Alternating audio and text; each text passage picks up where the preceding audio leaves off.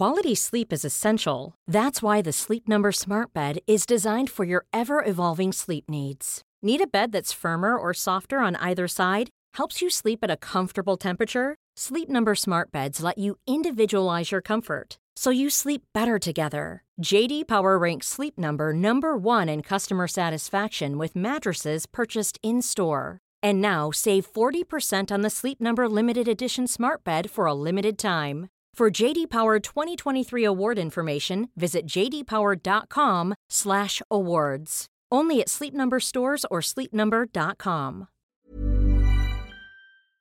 Hello? Hello? Podcast Network Asia.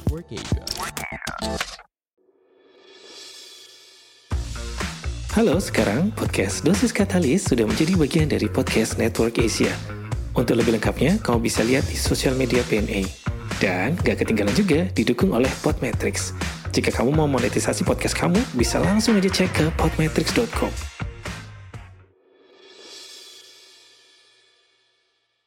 Assalamualaikum warahmatullahi wabarakatuh. Kembali lagi bersama saya Denta dan ini adalah podcast Dosis Katalis. Bismillahirrahmanirrahim. Masih lanjut ke dari episode kemarin nih kita ngomongin soal uh, vaksinasi dewasa. Terus habis itu kemarin sempat rame di lini masa percakapan saya tentang tipoid atau tipes ya. Ternyata masih banyak yang berpikiran bahwa yang namanya tipes itu atau tipoid adalah demam tifoid sebenarnya uh, istilah resminya. Banyak yang mengira tipes itu adalah akibat kebanyakan kerja atau akibat um, stres, kebanyakan pikiran atau lagi bikin skripsi atau lagi lembur atau lagi banyak deadline. Nah, itu yang akan menyebabkan tipes. Padahal bukan ya. Tipes itu atau tifoid itu adalah penyakit menular, penyakit infeksi. Jadi bukan karena pikiran kita, bukan karena uh, stres. Ya bisa jadi itu adalah penyebab tidak langsung, tapi bukan penyebab penyebab utama gitu. Cuman gara-gara salah kaprah tersebut akhirnya uh, banyak juga yang meromantisasi tipes. Kayak seolah-olah kita kalau kerja belum keras kerjanya kalau belum kena tipes. Kita kalau belajar belum belum cukup keras belajarnya kalau belum kena tipes. Jadi kalau yang namanya kerja-kerja-kerja ya harus sampai tipes dulu. Padahal enggak ya. Yang namanya tipes itu adalah bukan sebuah parameter seseorang sudah bekerja dengan keras atau tidak. Tipes itu penyakit infeksi, teman-teman. Saya dulu juga pernah kena tipes nih, waktu pas masih sekolah dulu ya, sekolah kedokteran dulu itu. Aduh rasanya itu nggak enak banget, asli nggak enak. Sampai di waktu itu di opnam, ya kan. Jadi kan saya waktu itu habis uh, tugas belajar di luar kota tuh, di luar kota di di salah satu kota kabupaten lah di Jawa Tengah. Hampir nggak pernah tidur, ya. Tidur pun sesekali aja secukupnya. Terus habis itu makan juga telat ya. Makan seadanya. Ada ada apa itu cerita rumah sakit itu aja dimakan pokoknya. Sampai sampai akhirnya begitu selesai tugas dari sana sampai kembali ke kota asal saya wah langsung saya mengalami yang namanya demam tinggi ya kan sampai berhari-hari. Yang saya pikir tuh awalnya cuman ya udahlah kayak demam biasa aja gitu kayak batuk pilek common cold biasa gitu loh. Tapi kok berhari-hari nggak sembuh-sembuh, udah diminumin penurun panas nggak sembuh, udah diminum vitamin nggak sembuh, udah dipakai buat istirahat nggak sembuh, malah makin parah malah ada mualnya, malah ada muntahnya ya, perut nggak enak, ngelihat makanan tuh nggak selera makan, saking seringnya muntah dan saking seringnya mual-mual itu, akhirnya nggak mampu lagi setelah mungkin semingguan, belum sampai kayaknya ya, tahu lupa saya, akhirnya ke rumah sakit Terus uh, waktu itu kayaknya dokternya, dokter spesialisnya itu kan dosen saya. Jadi saya langsung masuk ke ruangan beliau dan dok tolong dong saya diopnam dok saya udah gak kuat lagi. Ternyata tifoid, ternyata demam tifoid begitu setelah dilakukan pemeriksaan. Aduh itu gak enak banget. Dan harus dirawat di rumah sakit, harus diinfus mungkin seminggu dua minggu kalau nggak salah. ya terus habis itu dicopot infusnya dibolehkan pulang. Tapi itu pun belum benar-benar sembuh total. Pulang ke rumah pun masih lemes rasanya ya ke mana-mana uh, jalan pun nggak bisa. Ngeliat badan itu kayaknya nggak di nggak bisa nggak bisa diajak kerja sama gitu loh. Kita pengen kita pengen jalan gitu tapi tapi lemes lemesnya tuh lemes banget. Kayak kamu kalau lagi misalnya lagi sayang sama orang terus tiba-tiba ditinggal itu kan lemes ya rasanya ya. Tinggal tanpa kabar gitu ya. Bilangnya katanya mau konsen belajar atau mau atau dia bilang kamu terlalu baik untuk aku itu kan lemes ya rasanya. Nah ini tuh jauh lebih lemes lagi dari itu. Jauh berkali-kali lipat. Ya jadi kalau bisa memang jangan sampai kena tipes. Ya kan nah tipes itu apa? Nah, tipes itu adalah uh, demam tifoid, ya, mau tipus, mau tifus, mau tipes, ya adalah apa pun itu sebutan orang-orang tapi yang namanya ketika dia bilang tipes itu maksudnya adalah demam tifoid. Di mana demam tifoid ini adalah penyakit infeksi gitu ya. Penyakit infeksi berarti infeksi itu tertular atau ditularkan. Dan ada sumbernya gitu ya. Penyakit infeksi yang menular di saluran cerna ya kan penyakit infeksi ini ditularkan lewat makanan yang kita makan, minuman yang kita minum atau makanan dan minuman yang terkontaminasi bakteri Salmonella TV atau Salmonella paraTV tergantung jenis bakterinya. Terus terkontaminasi apa nih? Ya, terkontaminasi bakterinya itu uh, sumbernya itu adalah dari tinja. Aduh, mohon maaf ini ya, membahas tinja lagi. Tinja dari pengidap tipes. Jadi bakteri itu kan menyerang saluran cerna, terus habis itu mereka berkembang biak di situ, terus habis itu sebagian besar ada yang keluar lewat tinja, lewat fesesnya, terus habis itu kan karena sanitasi yang kurang baik sayangnya gitu ya, karena higienitas yang masih belum optimal sayangnya ya. Akhirnya kuman-kuman tadi itu bisa menyebar ke mana-mana lewat air, lewat ya macam-macam lah. Terus habis itu mampirlah ke makanan atau minuman yang kita makan yang tidak dipersiapkan dengan baik biasanya atau seringnya.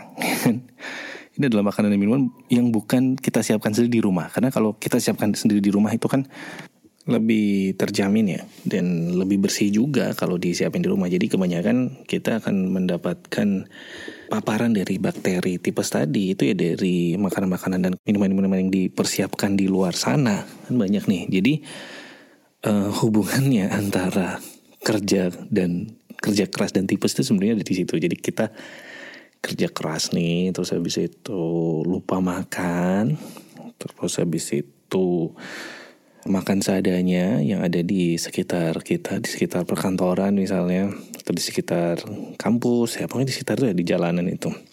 Jadinya kita terpapar dengan bakteri dan meningkatkan kemungkinan kita resiko kita untuk terinfeksi dari salmonella TV tadi. Jadi itu penyebabnya itu di situ. Terus habis itu sama juga dengan hepatitis A. Hepatitis A itu memang berbeda dengan tipes tadi ya tifoid tadi itu kan bakteri. Nah, kalau hepatitis A itu virus. Nah, walaupun berbeda tapi sama-sama menyerang saluran cerna. Sama-sama terinfeksi itu dari makanan dan minuman yang terkontaminasi kuman.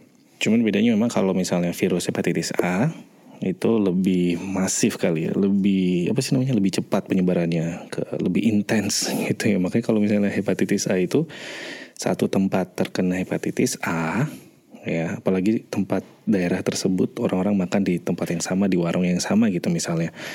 Akan akan dengan mudah orang-orang lain terkena virus hepatitis A jadi kayak outbreak gitu loh. Saya itu ingat juga nih waktu pas sekolah again waktu sekolah dulu. Jadi uh, waktu pas kuliah itu hampir kayaknya satu kelas itu mahasiswanya nggak masuk semua karena outbreak hepatitis A. Ya namanya mahasiswa pasti makanannya seadanya ya.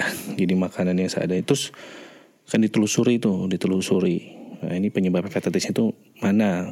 Uh, penyebaran pertama itu ada di mana? Itu ada tuh ilmunya. Keren ya kayak detektif me menelusuri uh, siapakah tersangka utamanya. Ternyata ada tuh ditemukan satu tempat satu warung yang memang sebagai awal penularannya, awal penyebarannya. Jadi dari satu warung tersebut satu mahasiswa kena ya kan? Terus habis itu akhirnya kenalah semua teman-temannya. Orang satu kosnya terus habis itu eh, orang-orang yang sering berhubungan uh, dan makan bareng gitu kan? Nah itu jadi kena semua. Yang unik memang yang unik adalah pemilik warung ya yang mempersiapkan makan itu nggak kena loh. Nggak kena. Hebat ya.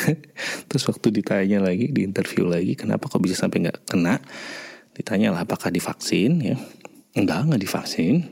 Terus habis itu uh, diselidiki lebih lanjut ternyata ditemukan ya si pemilik warung itu nggak pernah makan di warungnya sendiri. Goblok kayak kocak ya. Jadi jadi uh, hebat dia. Dia nggak mau makan di warungnya sendiri karena mungkin tahu nih warungnya penyebab penyebaran hepatitis A. Jadi dia tuh nggak ada tuh sekeluarganya nggak ada yang kena hepatitis A karena nggak ada yang makan di warungnya dia sendiri. Dia nggak makan masakan yang disiapkannya dia sendiri. Cerdas memang. Udah pemahamannya akan penyakit infeksi berarti cukup cukup tinggi, lebih tinggi daripada mahasiswa-mahasiswa kedokteran yang akhirnya tertular hepatitis A dari tempat tersebut.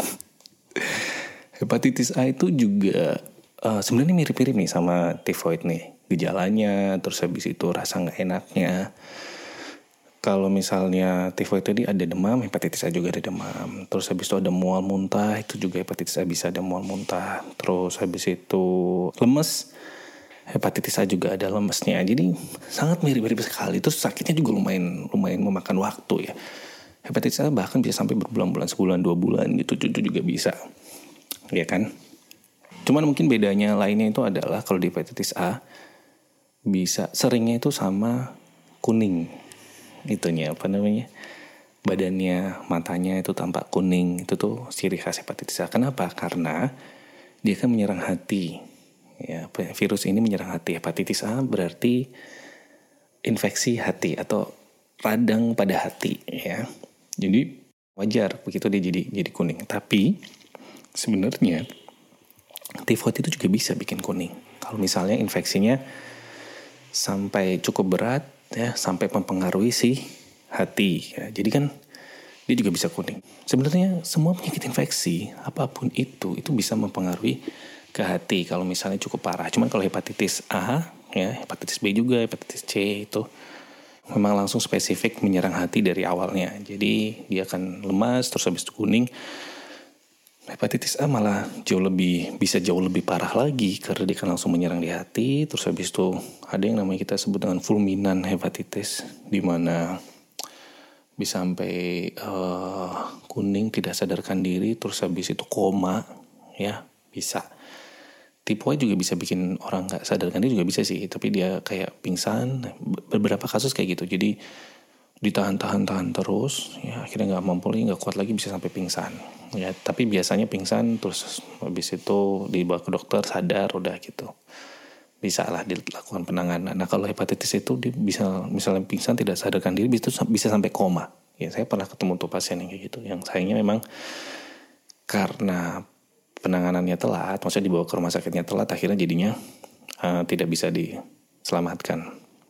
Karena kan hatinya udah kena ya udah total hancur ya. Jadi memang jangan jangan meremehkan jangan pernah meremehkan uh, penyakit-penyakit infeksi tersebut ya. Kadang kan suka ada tuh yang wah saya nggak mungkin kena penyakit infeksi saya kan olahraga ya.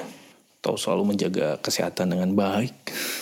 We never know sebenarnya kita nggak akan pernah tahu. Karena ya terbukti ya dua tahun belakangan ini kita selalu meremehkan yang namanya kuman dan virus akhirnya begitu kena pandemi keok juga kita. Jadi um, bagaimanapun juga kan saya kemarin sudah bilang ya, bumi ini tuh sebenarnya milik para bakteria itu, milik para virus itu ya kan, karena mereka jumlahnya jauh lebih banyak daripada manusia. Jadi jangan pernah sombong lah ya.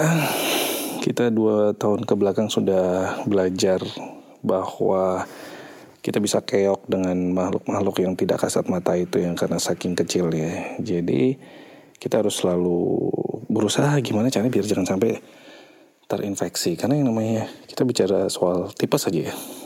Atau hepatitis saja ruginya itu bukan cuma rugi kita harus ke rumah sakit dan bayar bayar biaya berobat ya. Ya mungkin kalau misalnya pakai asuransi BPJS itu semuanya ditanggung betul. Cuman ruginya itu nggak cuma itu. Ya kan? Ruginya itu adalah bisa sampai kita kehilangan waktu berharga untuk kerja, untuk belajar. Kamu kalau misalnya belajar masih di kampus gitu, kamu harus bolos, kamu harus izin, kamu harus misalnya kalau pas ujian, jadi kamu harus ngulang satu semester misalnya kalau pas lagi kena tipes gitu ya. Kalau kamu di kantor berarti kamu harus izinin cukup lama karena istirahat itu lama loh. Tipes itu bisa dua minggu sampai satu bulan ya. Hepatitis A itu bisa satu bulan, dua bulan juga bisa. Gitu jadi banyak sekali kerugiannya. Apalagi kalau misalnya kamu kerja ya, kerjanya bergantung dengan performa harian kamu gitu ya. Jadi kalau misalnya sehari-hari nggak performa ya berarti nggak dapat insentif misalnya, atau malah bisa jadi nggak dapat penghasilan sama sekali misalnya bisa aja kan. Nah itu uh, jadi rugi sekali kalau sampai sakit ya. Jadi kita harus selalu berusaha gimana biar tidak sakit ya. Apalagi ini infeksi tifoid, infeksi hepatitis A itu terutama kalau buat yang sering uh, mobile ke mana-mana nggak mesti harus sering traveling keluar kota ya. Kamu kalau misalnya mobil setiap hari ya bertemu dengan banyak orang setiap hari terus habis itu makan di tempat-tempat yang um, sketchy mungkin ya nggak jelas gitu. Itu kita juga akhirnya jadi lebih tinggi resikonya untuk terkena infeksi tifoid dan hepatitis A ya. Karena ya tadi lumayan lumayan berat gitu. Um, saya punya ya adalah ya um, teman ya, dulu pas sekolah tuh kena tipes itu bisa sampai meninggal. Ada juga pasien-pasien saya hepatitis saya juga sampai meninggal. Jadi emang nggak bisa di nggak bisa diremehkan. Saya sendiri akhirnya jadi trauma terkena tipes dan selalu jaga-jaga biar nggak kena hepatitis dan semua penyakit infeksi lainnya. Karena saya tahu saya rasakan sendiri yang namanya opnam itu sangat tidak enak. Yang namanya harus sakit berhari-hari itu tidak enak. Jadi harus selalu selalu diupayakan biar jangan sampai sakit. Ya, kita selalu harus bisa melakukan tindakan-tindakan preventif. Ya, percuma kalau udah sakit itu walaupun kita ada asuransi, walaupun ditanggung BPJS, percuma tetapan ya. Karena kita berarti beradu dengan bertaruh dengan uh, infeksi tersebut. Ya mau kita sembuh atau nggak sembuh gitu kan. Nah, gimana caranya biar kita bisa terhindari dari uh, infeksi tadi ya tifoid sama hepatitis A deh karena dua-duanya cukup mengerikan ya. Yang pertama kan kita sudah tahu nih kalau yang namanya tifoid hepatitis A menular lewat makanan dan minuman yang terkontaminasi. Kalau udah tahu kayak gitu, kita berarti menjaga perilaku kita. Yang paling utama itu menjaga perilaku kita, mindset kita, perilaku uh, hidup ya, perilaku makan dan minum yang bersih dan sehat. Ya, itu tuh udah sang, akan sangat-sangat membantu dan menurunkan resiko infeksi kita. Jadi kalau kita mau makan di luar rumah, ya minum minum di luar rumah itu kita harus pastikan dulu, pastikan makanan dan minuman kita uh, minum itu eh, kira-kira terjaga tidak kebersihannya. Kira-kira terbebas kontaminasi bakteri-bakteri dan kuman-kuman itu atau tidak ya. Sebenarnya kalau misalnya restoran-restoran yang cukup uh, settle gitu ya, yang sering uh, di apa, yang sering diinspeksi atau restoran-restoran besar gitu ya di di di mall mungkin itu agak atau di restoran yang sudah uh, mapan itu lebih mudah kita melihatnya, ya kan? Biasanya agak tricky itu adalah di uh, di restoran-restoran kecil, di warung-warung kecil atau di kaki lima. Nah itu kita harus lebih hati-hati lagi. Kita lihat kira-kira sekitarnya itu bersih atau tidak karena bagaimanapun juga lingkungan sekitar itu akan mempengaruhi kualitas makanan yang disiapkan di warung tersebut. Jadi kalau di uh, lingkungan sekitarnya gotnya mampet, terus berbau, ya, terus habis itu sampah menumpuk, ya terlihat lalat di mana-mana, ya. Nah itu harus harus hati-hati, harus lebih hati-hati karena bagaimanapun juga itu akan mempengaruhi kualitas makanan, ya kan. Uh, terus habis itu kita lihat juga di dalamnya, di dalam di di di warungnya itu di kaki limanya kita lihat apakah penyajian makanannya juga cukup baik ya. Terus habis itu piring yang dipakai itu dicuci dengan air mengalir atau tidak ya. Terus habis itu lihat biasanya kalau kita kan suka ngeliat ada tumpukan cucian gitu. Itu kan sebenarnya harusnya nggak ada ya tumpukan cucian ditaruh di genangan ember gitu yang terus habis itu sampai menumpuk-numpuk. Uh, terus habis itu tidak ada air mengalir gitu kan itu harusnya tidak ada. Jadi um, harusnya kita bisa melihat kita lihat juga itu pemilihan posisi saus sambal ya kan? Kira-kira cukup bersih apa tidak? Terus kita lihat juga perilaku orang-orang yang makan di situ. Kira-kira cukup uh, perilaku makan yang bersih atau tidak? Pada cuci tangan apa enggak gitu kan? Karena bagaimanapun juga sumber sumber infeksi itu nggak cuma dari makanannya aja, tapi perilaku dari orang-orang sekitar. Ya, seperti itu. Jadi harus diperhatikan baik-baik sebelum kita memutuskan untuk oke okay, makan di situ atau tidak. Ya memang yang paling bagus ya itu kita selalu mempersiapkan makanan kita sendiri di rumah itu lebih aman, lebih lebih terjamin, lebih kecil kemungkinan makanan itu terkompromi atau kompromis dari kontaminan-kontaminan yang akan ada gitu kan. Itu kalau misalnya kita bekerja setiap hari ya terus habis itu sering mobile itu kan agak-agak agak-agak sulit ya. Jadi ya itu tadi kita pastikan dulu perilaku bersih kita itu terjaga dengan baik. Karena apalagi kalau kalau zaman sekarang itu harusnya lebih lebih mudah ya diintegrasikan ke dalam kehidupan sehari-hari karena kan pandemi nih kita jadi lebih lebih sadar lebih mawas diri jangan lupa cuci tangan cuci tangan ya cuci tangan sebelum makan cuci tangan sudah makan cuci tangan hmm, walaupun kita makan nggak pakai tangan tetap harus cuci tangan. Maksudnya nggak pakai tangan itu maksudnya pakai sendok ya. Masa makan pakai sendok nggak pakai tangan? Jadi pokoknya harus cuci tangan. Terus kalau misalnya kita tahu bahwa ada saudara ada teman yang terinfeksi tifoid atau hepatitis A jangan diminta untuk menyiapkan makanan terlebih dahulu maksudnya jangan diminta cuci-cuci piring lagi juga mesti istirahat ya maksudnya biar untuk mengurangi kemungkinan kumannya bakterinya ke mana-mana atau virusnya ke mana-mana seperti itu. Jadi dimulai dari perilaku kita, perilaku hidup bersih, perilaku makan bersih, dan selalu berhati-hati dalam mau kalau mau makan makanan yang disiapkan oleh orang lain. Berhati-hati aja. Parno sih nggak perlu ya. Cuman agak agak aware aja sama makanannya. Ingat ya. Saya selalu bilang kita harus respect our food, respect juga sama badan kita dan apa yang kita masukkan ke dalam badan itu akan mempengaruhi semuanya gitu mulai dari mulai dari kondisi kesehatan mulai dari perilaku kita itu dari apa yang kita makan jadi benar-benar harus pastikan ya sekecil mungkin kemungkinan sebuah makanan itu adalah makanan yang gak baik selalu seperti itu nah kalau perilaku udah nih ya apalagi yang bisa memaksimalkan ikhtiar kita nah kalau misalnya untuk tifoid dan hepatitis A kedua infeksi ini ada vaksinnya, teman-teman sekalian. Banyak juga yang nggak tahu ternyata ada vaksin tifoid. Vaksin tipes itu ada. Vaksin tipes itu bahkan udah lama sekali ada. udah dari zaman dulu ada. Nggak, nggak baru-baru ini. Ini bukan kayak covid yang baru kemarin, baru tahun lalu ada vaksinnya. Ini nggak. Ini udah udah lama, udah bertahun-tahun. Ya kan, vaksin tifoid ini bisa dari mulai dari anak-anak usia 2 tahun ya sampai dewasa juga bisa sampai lansia juga bisa diberikan ya kan. Vaksin tifoid untuk apa? Ya untuk uh, membuat tubuh kita bisa memproduksi antibodi ya untuk melawan tipes tadi. Ya, jadi begitu salmonella datang salmonella TV datang dia udah langsung sigap. Ada pasukan yang spesifik mengenali uh, bakteri salmonella tadi ya kan. Jadi akan mengurangi resiko kita akhirnya terinfeksi jadi kalau misalnya teman-teman udah divaksin tifoid, ini ada penelitian yang mengatakan bahwa kalau kita terpapar bakteri Salmonella TV, ya walaupun kita sudah sebersih apa pun kan masih ada tuh kemungkinan namanya bakteri kan bisa ke mana-mana. Dan kalau kita misalnya sudah divaksin, terus habis itu terpapar bakteri Salmonella TV, kemungkinan kita untuk terinfeksi berkurang hingga 70-an persen kalau nggak 72 ya pokoknya sekitar itulah. Lumayan ya it's an impressive number loh. Itu 72 persen. Kita berarti mengurangi secara signifikan kemungkinan kita terkena tipes. Ya apalagi tipes itu kan bisa berkali-kali. Berkali-kali itu dalam artian hari ini kita kena.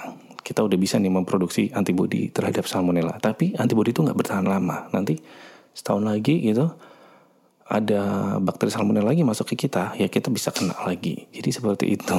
Belum lagi kalau misalnya salmonellanya sampai ke selalu bertahan di, di tubuh kita bisa bertahun-tahun, ya. Jadi antibodi harus selalu kita jaga biar selalu ada. Nah, masalahnya juga dari antibodi tifoid ini, even antibodinya yang dari vaksin, ya, yang yang terbentuk karena kita vaksin itu juga nggak bisa bertahan lama. Makanya kalau vaksin tifoid vaksin untuk tipes ini diulang setiap tiga tahun pemirsa. Jadi selama tiga tahun, eh selama kita hidup setiap tiga tahun sekali. Kalau kita pengen pengen kita terbebas dari kemungkinan terkena tipes ya mengurangi kemungkinan kita terkena tipes terus habis itu perilaku kita juga uh, selalu ke mana-mana ya. Uh, pekerjaan kita menuntut kita pergi-pergi gitu kan. Jadi kan kita lebih rentan resiko terkena tipes ya udah divaksin terus selama tiga tahun ya. Nggak mahal sih. Nggak salah cuma tiga ratus ribuan apa ya 300 400 ya pokoknya sekitar itulah ya. Sekali aja suntiknya setiap tiga setiap tiga tahun sekali. Nah enak kan?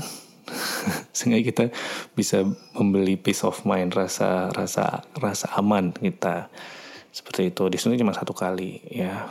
Nah, sama kayak vaksin covid sebenarnya. Lu kemarin ada yang nanya nih efek sampingnya apa? Nah, yang namanya vaksinasi tentunya tidak akan bebas 100% nggak mungkin ada efek samping. Ada efek samping yang paling mungkin muncul itu adalah rasa nyeri di bekas suntikan udah itu aja paling sehari dua hari that's it selesai gitu ada yang sampai demam nggak? Ya ada sih beberapa tapi kemungkinannya sangat kecil. Sampai menggigil ada nggak? Ada tapi kemungkinannya sangat kecil. Jadi yang paling sering justru rasa nyeri aja dan itu sangat manageable sekali. Ya, nyeri cuma suntikan sih nggak nggak ada apanya nggak ada apa-apanya dibanding dengan nyeri gara-gara sakit tipes ya. Jadi kalau bisa uh, ada ada waktu, ada uangnya, ada atau kalau kamu misalnya saya karena nggak ditanggung BPJS ya. Kalau kamu misalnya punya asuransi kantor, tanya asuransi kantornya itu menanggung nggak vaksin tifoid atau vaksin vaksinasi dewasa lainnya. Kalau menanggung udah hajar aja langsung divaksin aja demi kesehatan kita. Begitu juga dengan vaksinasi hepatitis A itu juga ada. Ada vaksinnya. Bahkan ada yang kombinasi kayak sampo two in one itu ada vaksinasi kombinasi dari hepatitis A dan uh, tifoid jadi satu. Cuma itu biasanya buat anak yang lebih besar atau orang dewasa. Nah, kalau vaksin hepatitis A cukup dua kali aja, dua kali divaksin, udah nggak perlu diulangi lagi. Ya hebat ya, nggak semerepotkan tifoid sudah. Tapi itu juga nggak repot-repot amat sih ya. Jadi kalau vaksin hepatitis A diberikan dua kali dosis, rentangnya enam bulan antara dosis, dah that's it. Habis itu nggak perlu lagi divaksin. Ini saya saya sudah pernah merasakan loh. Jadi saya kan udah divaksin untuk hepatitis A, aman lah insya Allah ya. Terus habis itu uh, suatu waktu, setahunan yang lalu, dua tahun yang lalu kalau nggak salah, ya itu. Saya kembali lagi pergi tugas belajar keluar kota sama aja. Terus menariknya ini kota yang sama kayak yang kota terakhir kali saya kena tipes. Terus saya di situ, nah saya bersama teman saya, sahabat saya waktu itu di situ ya. Terus habis itu kita makan makanan yang sama, kita pergi. Salah makan juga salah makan yang sama. Pokoknya semuanya lah karena kita bareng-bareng terus uh, almost 24/7 gitu ya. Terus pas pulang kembali ke Jogja ya kan tiba-tiba dia sakit. Ya teman saya itu survive sih. Survive sampai sekarang masih ada. Terus habis itu apa namanya kuning matanya tiba-tiba.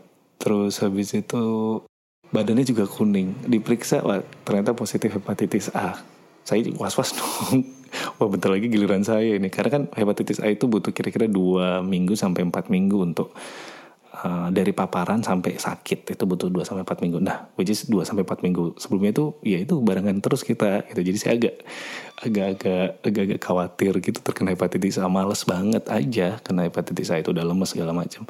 Harus harus uh, bed rest ya kan. Alhamdulillah ternyata saya nggak kena hepatitis A. agak amazing ya. Tapi ya maksudnya itu sudah bisa diduga sebelumnya karena saya vaksin. Rekan saya sayangnya belum vaksin hepatitis A. Jadi segitu pentingnya vaksinasi dan dan lumayan juga tuh. Saya berhari-hari bersama dia dia kena hepatitis A, saya nggak kena padahal makan juga makan yang sama ya. Jadi it works lah. Pokoknya vaksinasi selalu bisa menurunkan resiko apalagi kalau vaksinasi udah sampai ke pasaran ya kan udah udah diuji coba dulu ya keampuhannya, keamanannya. Jadi insya Allah sih aman. Dan insya Allah itu juga bisa menjadi salah satu ikhtiar kita. Biar kita tidak terkena penyakit. Ya kan? Jadi kalau kamu belum vaksinasi tipes, belum vaksinasi hepatitis A, segeralah disegerakan. Ya. Oke gitu aja teman-teman sekalian. Seru sekali sebenarnya kemarin Diskusi tentang tifoid ini Dan menyerempet-nyerempet hepatitis A. Jadi saya akhirnya membahas khusus juga di sini. Kalau masih ada pertanyaan Atau masih ada kurang-kurang lengkap gitu Informasi yang didapat Lagian bisa di @sdenta ya Untuk uh, Instagram atau Twitter saya Atau di email saya denta at postio.de Stay safe teman-teman. Stay uh, healthy and stay sharp Ya. Jangan lupa dijaga makannya. Wassalam pandangan dan opini yang disampaikan oleh kreator podcast, host, dan tamu tidak mencerminkan kebijakan resmi dan bagian dari podcast Network Asia. Setiap konten yang disampaikan mereka di dalam podcast adalah opini mereka sendiri dan tidak bermaksud untuk merugikan agama, grup etnik, perkumpulan, organisasi, perusahaan, perorangan, atau siapa pun dan apa pun.